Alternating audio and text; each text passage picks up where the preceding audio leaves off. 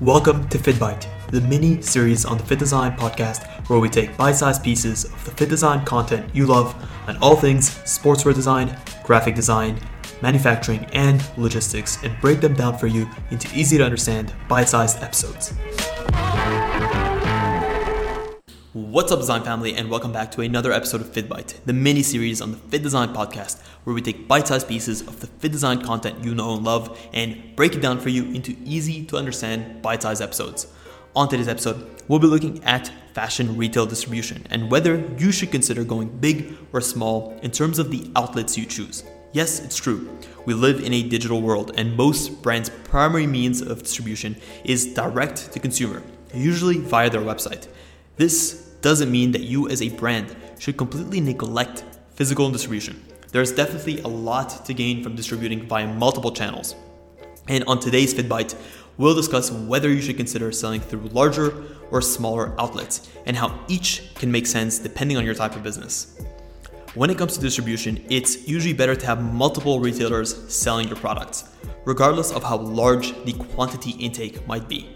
If the retailer fits your brand profile, having an outlet through them can actually help enhance the exposure of your brand. However, be warned that relying solely on physical distribution can put your brand in an over leveraged position where your retailers actually control your cash flow and can drop your collections or items in an instant, leaving you in a very precarious situation.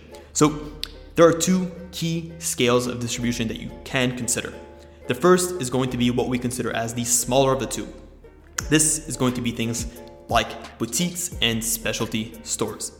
The pros of this type of distribution are going to be that number one, these types of stores are much more likely to be better targeted towards the consumers that you're actually looking for specifically.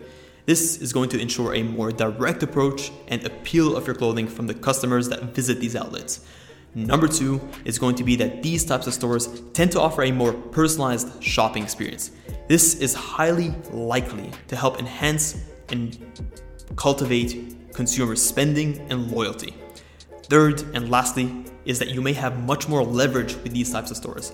Since they're smaller, they're going to be more willing to negotiate on shipping and payment terms. And on the flip side, some of the types of cons of this distribution are going to be that number one, they are much more likely to place smaller orders than their larger competitors. Two, the reach per store is going to be less. Therefore, you're actually going to have to deal with a wider range of stores, which is going to create more overhead on your side and will be much more time consuming. Third, these stores are usually less financially stable.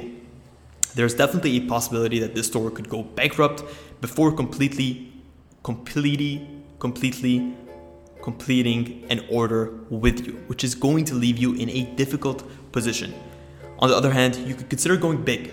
This could involve distributing through much larger department stores and corporate chains. Think of brands like Harrods, Neiman Marcus, so on and so forth. The pros of this type of approach, well, number one is the you're going to gain much more brand visibility than choosing to go through smaller stores. These retailers are likely to have much higher foot traffic and will be positioned in prime locations within the cities they inhabit. Number two is that you're going to have the chance to be alongside some of the industry greats, which is going to help strengthen your brand position. Simply by being placed alongside more well known and established brands is going to help you cultivate a more established and professional look for your brand. Third, these types of stores are likely to have a more established customer base and regular store traffic, which, let's face it, is likely to convert to higher volumes of sales. On the flip side here, the cons of this type of distribution is that number one, you're going to face more competition from other brands. These are also going to be brands that are very well known, which is going to make it especially tough as a younger and newer brand to stand out from the crowd. Number two is that these types of retailers are much more likely to place larger orders, which is a good thing, but this could also increase the potential of chargebacks and cancellations, which, let's face it, is going to leave you in a precarious and tough situation. Third, these stores are going to offer you lower margins on the goods. This is because they have a higher leverage when it comes to negotiating, and chances are, are going to squeeze you in return. And lastly, these types of stores are going to impose stricter requirements on everything when it comes to packaging, labeling, and your shipping documents. And these requirements could very well lead to profit harming chargebacks if they are not followed correctly. Well, that's it, guys. That is a wrap on this FittBite.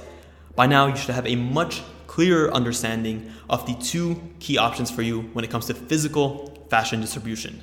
Yes, you could go large and you could have more exposure, or you could go smaller and be more precise and personalized in your approach.